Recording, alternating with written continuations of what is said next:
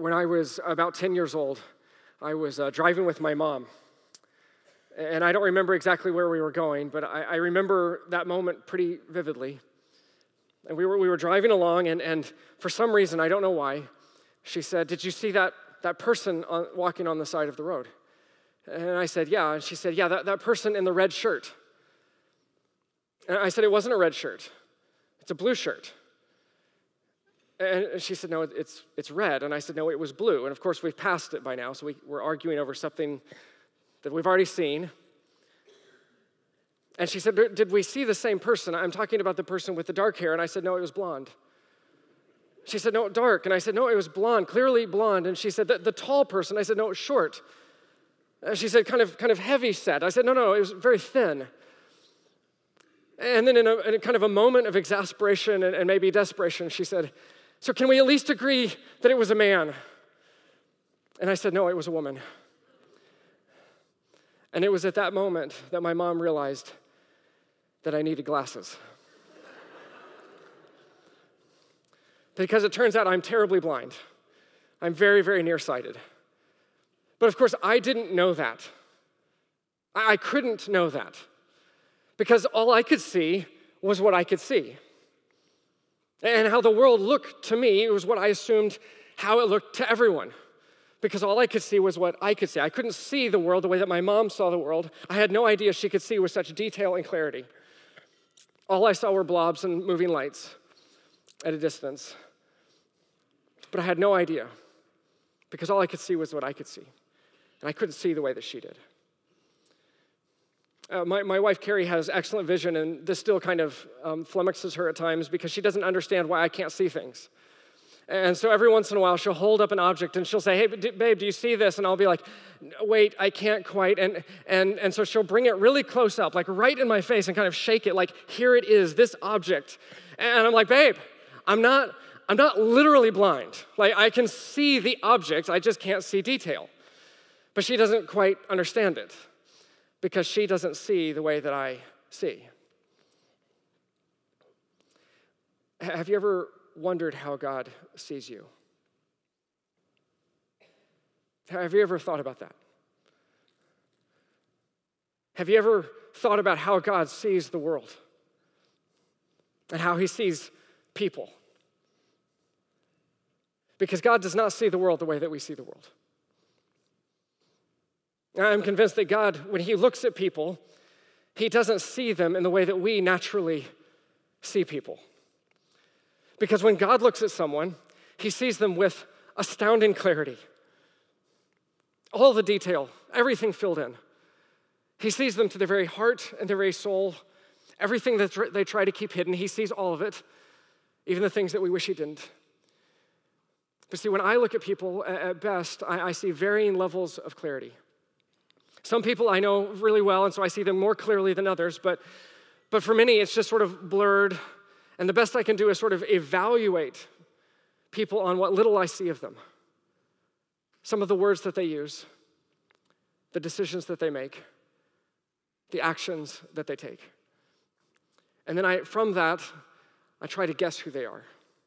But see, when God sees someone, he sees all of them, he sees them through and through. He sees everything about them. In fact, he sees them not only as they are in the present, but he actually sees them in their future. Which is kind of how I see my kids.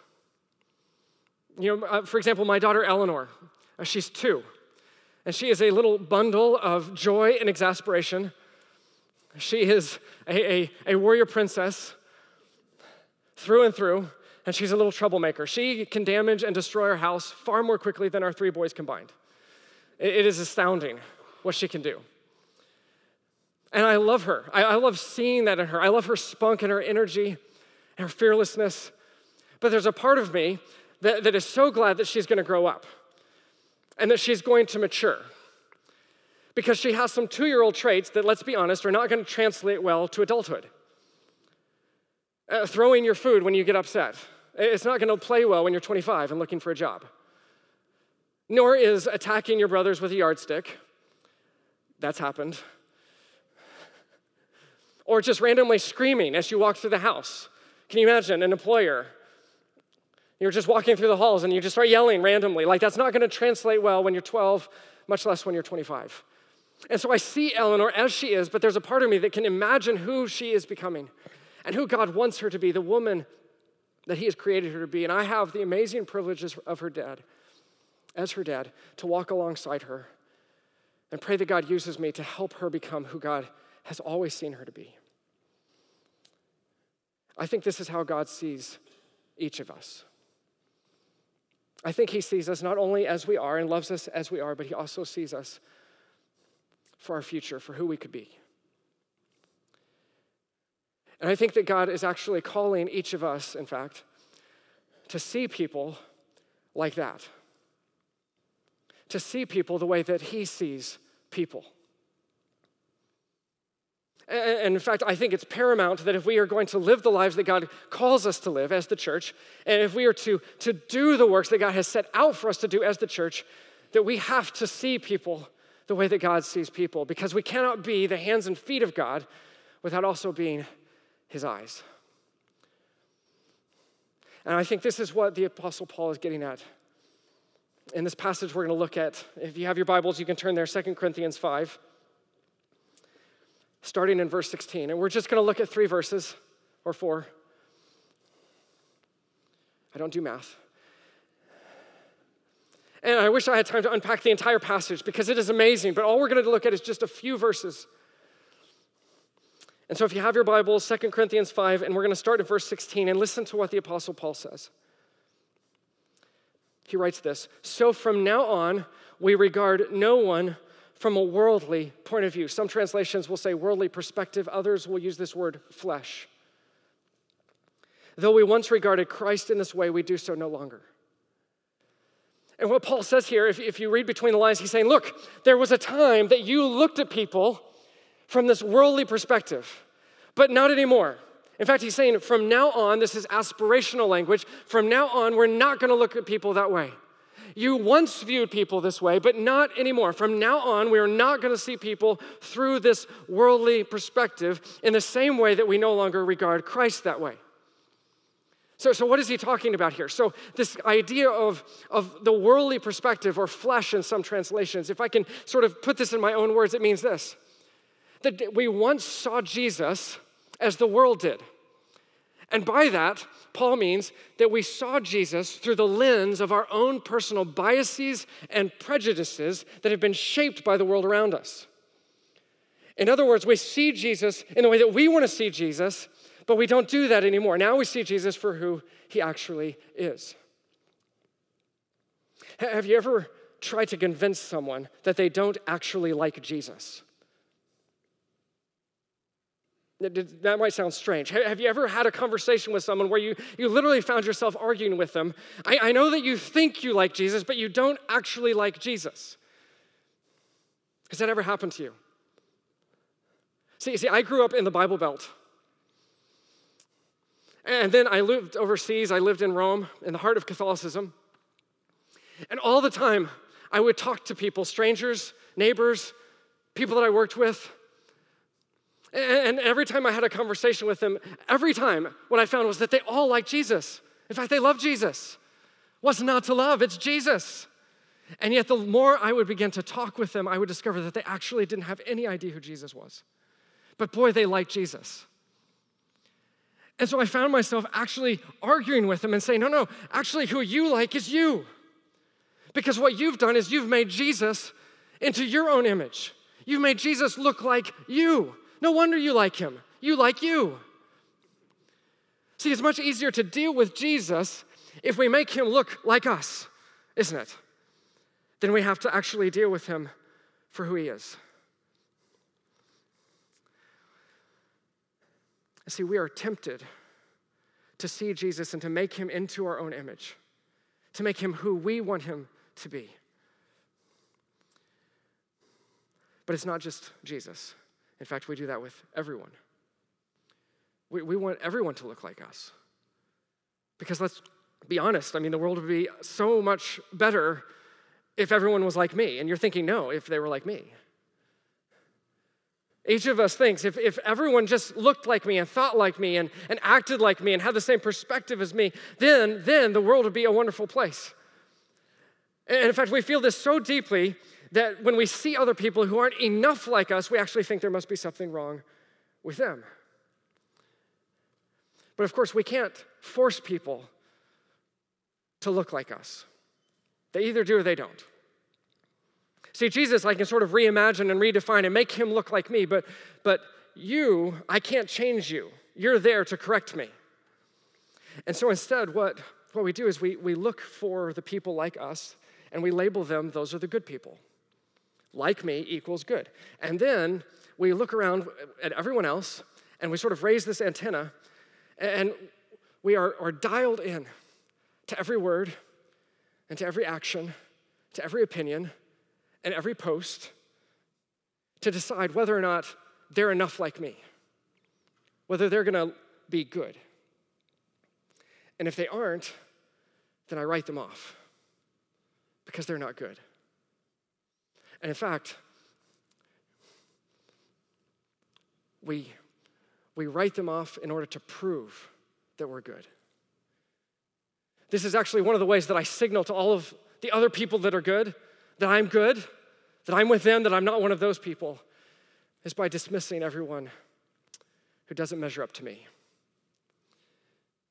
See, we live in a cancel culture. We, we live in a culture where if you don't measure up to who I am, if you're not enough like me, then I will simply cancel you out. I will erase you from my social media feed. As far as my little universe is concerned, you will cease to exist. I will have nothing to do with you. I will not associate with you anymore. And by the way, that's not just out there, that's here in the church. In fact, it's rampant in the church. I've never seen the church more divided than it is now. And it breaks the heart of God. I have a friend a while back who is a believer, a follower of Jesus Christ, and he, he made the mistake.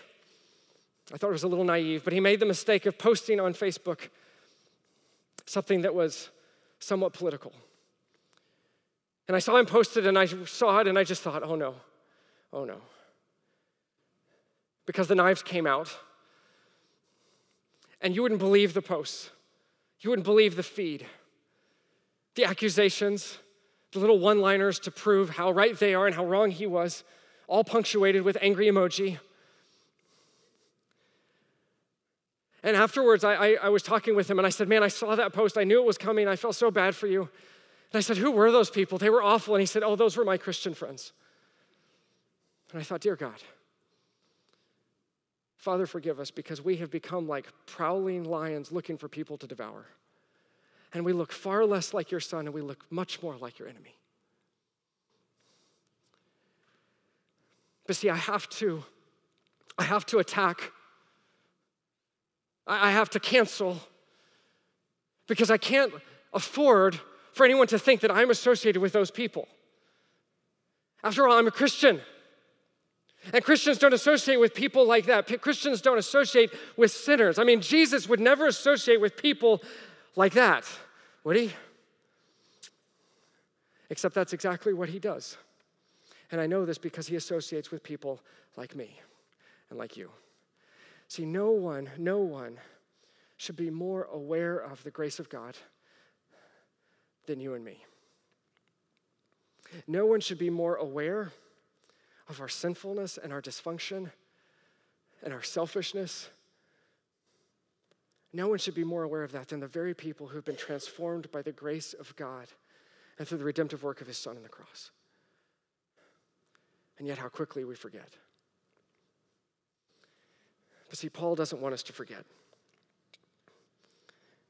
Verse 17, he writes this Therefore, if anyone is in Christ, he is a new creation. The old has gone and the new has come. Notice what he says there was an old you. in case you forgot, there's an old. There's an old but, but he says, if you are a follower of Jesus Christ, then you are new. God has done something radically transformative in your life. You are utterly changed. You are not who you used to be. You are new and different. You're a new creation. And God wants you to know that. 14 and a half years ago, I became Carrie's husband. I had never been Carrie's husband before. That should seem obvious. And this was a new status for me. It was a huge upgrade because I had been her boyfriend and then I was her fiance, but now, now I was her husband. And for the last 14 and a half years, I've had the privilege of, of living in the reality of the wonder of being Carrie's husband. All the wonder comes on her side.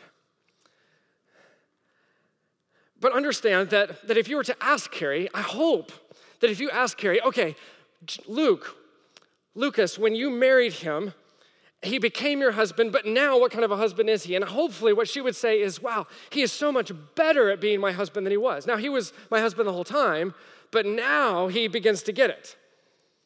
Some of you can relate. Because she would say, well, back in the beginning, when we first got married, yes, he was my husband, but man, he did a lousy job of it in some ways. There were things about him that, that didn't match up at all with who he was as my husband, but now, 14 years later, the way that he respects me, and the way that he loves me and cares for me and loves me, now he is far more aligned with living in the reality of who he is as my husband. Hopefully, that's what she would say. Don't ask her. I will ask her, I will let you know. But how strange would it have been if during this 14 and a half years, if I continued to live like I was single? That, that even though we were married and I was her husband, and yet I'm still doing all the same things that when I was a single, we probably wouldn't have been married this long. See, God is telling us that you are new, that if you are a follower of Jesus Christ, you are new. That is a new status, that is a huge upgrade for you. But some of you don't get it. Some of you are still living like you're in the old, not the new. Now, there are some of you who get this, some of you who, who, who are living in the reality of the new you. And you know that because you remember the old you. You remember it very clearly. And so you look at your life and you think, man, I see how God has changed me, the work that He's done in my life. I am not who I used to be. Praise God for that. Some of you are a little more confused because you don't really remember the old you. Maybe you've been a believer for a really long time and you don't really remember the old you, and so you see the new you and you think that's the old you when actually it's the new you. I'll let you process that for a second. It's sort of like if I was to look in the mirror and say, Man, I have not aged a day since I was 20. And then my wife would be like, Um, honey, yes, you have. Like, look at this picture. You've clearly aged. But see, I don't remember what I looked like when I was 20. So I look in the mirror and think, Looking great. See, some of you, some of you, you don't remember what it is to be old. The old you. And so you've been living in the new you, but you don't even see it. And what you need is someone to come alongside you who knows you, who's known you for some time, and who can come alongside and say, actually, God has done unbelievable things in your life. Some of you are, are, you're the guilty people, right? You're the people who feel guilty all the time. I haven't really grown. I haven't really changed. God hasn't really done that much in me. And you need someone else to speak truth into your life and say, no, you are a new creation and I see it and it's beautiful. I hope you have someone like that in your life. But some of you, you're still living out of the old. You're still living as the old you. You're still making the same old mistakes and making the same old decisions and living with the same old regrets. And God wants you to know that you're new. Have you ever had a friend, you think back from high school, and even today, if you meet up with them, they're still living like it's high school. Like they're just living in the, the glory days. And every time you get with them, it's, it's about the state championship, or it's about that party that they went to, or that person that they dated. And they, they just can't seem to live in the present or the future. They're just living in the past. They're stuck in the past. Or maybe you've got that friend, or maybe you are that friend who every time you talk to them, all they can live is their regrets, all the mistakes. That's all they can see. And you sit there and you listen to them, and there's a part of you that just wants to grab them and shake them and yell, Wake up! The past is in the past. Stop living like it's the past. Let it go. But of course, you don't. It probably wouldn't do any good. See, God is saying to some of you this morning, wake up. Wake up. I have done a new thing in you. You are a new creation. You are not who you used to be. So stop living under the weight of guilt and shame that I have dealt with. Stop living out of your past disappointments and your past regrets. Stop making the same mistakes over and over again as though you are still the old you. You're not the old you. You are a new creation, and you may not even see it, but God does. And God wants you to see you the way that He sees you.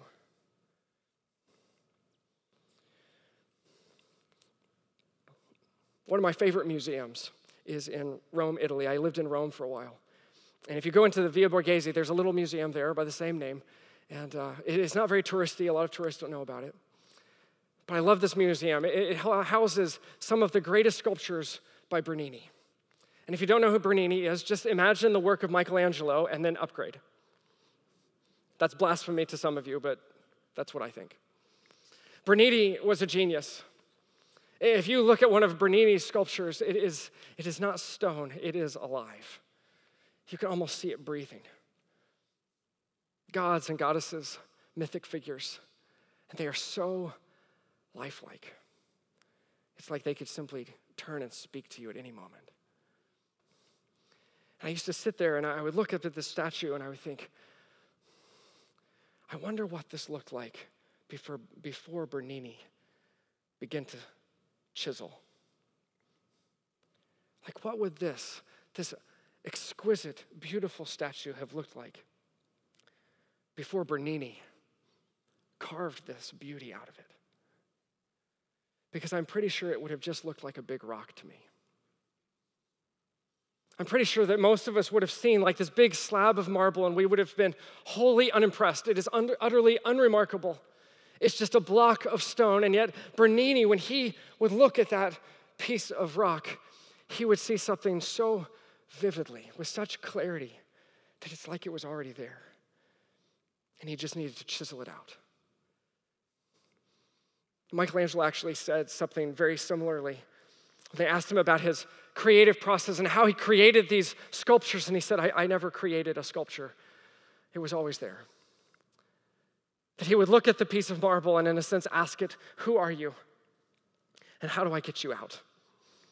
And then he began to chisel. In a way, I think this is how God sees us.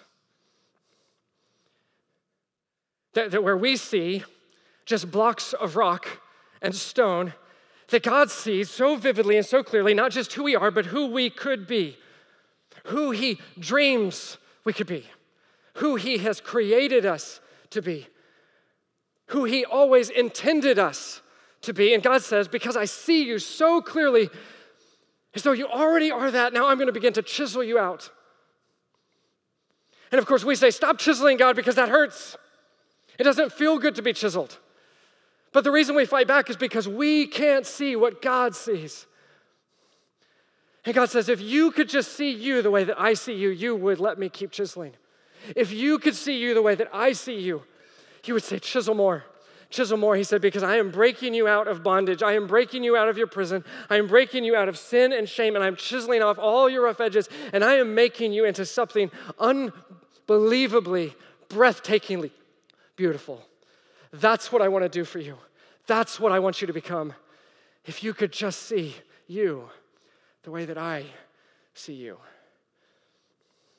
That's what God wants for each of you. That is what God wants for every person. And that is what God wants us to tell everyone. Because this is what Paul says in verse 18. If, because if you keep reading, this is what he says All this is from God, who reconciled us to himself through Christ and gave us the ministry of reconciliation that God was reconciling the world to himself in Christ, and listen to this, not counting men's sins against them. And he has committed to us the message of reconciliation. We are therefore Christ's ambassadors, as though God were making his appeal through us. Paul said, God wants everybody to know that this is how I see you, and this is how I want to work on you, and this is how I want to call you into the new. I want to make you new. I want to put away the old, and I want you to live as the new you, the way that I see you. And he gives us this message to be his ambassadors to take the world. Have you ever had a job that you thought was pointless? A lot of you are nodding inside because no one's actually expressing any um, emotion whatsoever in here, which is fine.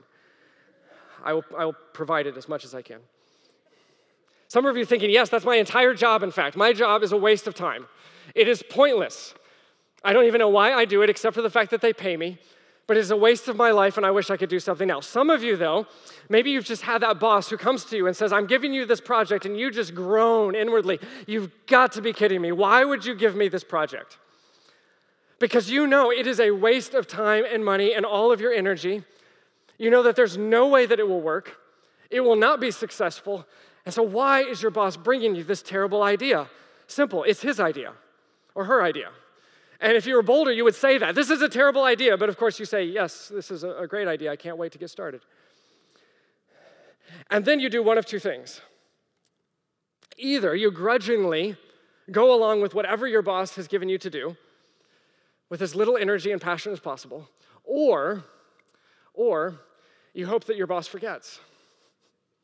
Maybe if I just put it off, maybe if I just don't ever seem to get to it, they'll just move on to something else and we can, we can deal with that. But I don't have to waste my time on this pointless endeavor that will never work. I think that some of us read these verses and we think that God is that kind of boss. I think we read these verses and we think this is a fool's errand. This will never work. Why is God trying to waste my time? Because we've seen those people. I, God, I don't know if you know those people, but I see those people, and there is no way this is going to work. Sure, I will go and I will tell them about you, but nothing will ever come of it. And in fact, I'd rather just put it off and hope that it goes away. Because, God, have you seen them? Have you seen how they are? Have you seen how they live? Have you seen the decisions that they make? God, there is no way those people will never be reconciled to you. They want nothing to do with you. They will never be made new they will never accept you. To which God says, Are you kidding me? Seriously, are you kidding me? Do you think for a moment that all the sins of the world can overwhelm my grace, and yet you think one person, oh, that was too much? Do you think that my love can ever be defeated? Do you think my love can ever fail? Do you think my love ever runs out? Because last time I checked, my grace and my love was sufficient for you. What makes you so special? See, I found you, God says, when you were my enemy, when you hated me, when you were lost and broken in your sin, when no one would have had anything to do with you if they actually knew you, but I didn't give up on you. And I made you new. And that's what I want to do for them. See, where you see only blocks of rock, utterly unremarkable, nothing there to see, God says, I see immortals. I see little g gods and goddesses. I see people whom I love, people for whom my son gave his life, people for whom I have such dreams. If you could only imagine. Dreams for extraordinary lives lived with meaning and purpose if they only knew. If they only knew. And God says, I want you to tell them. Can I ask you a really uncomfortable question? You have no choice. Who have you given up on? Who have you written off? Who have you canceled? And said, You don't exist as far as I'm concerned.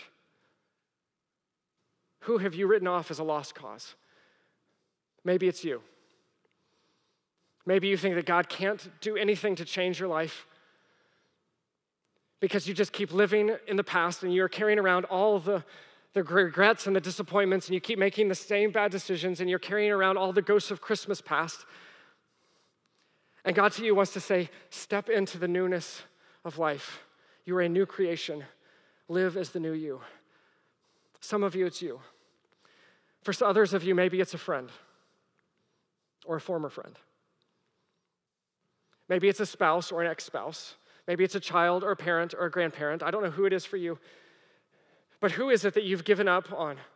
And you no longer pray for them. You try not to think about them. Because as far as you're concerned, they are a block of stone and nothing will ever change. And God says, I want you to see them the way that I see them.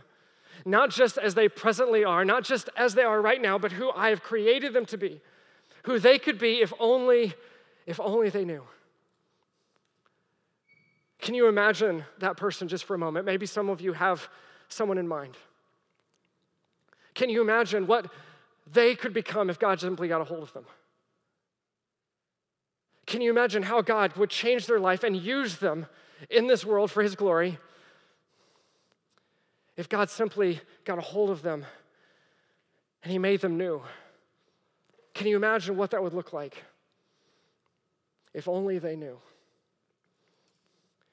See, this is our great task.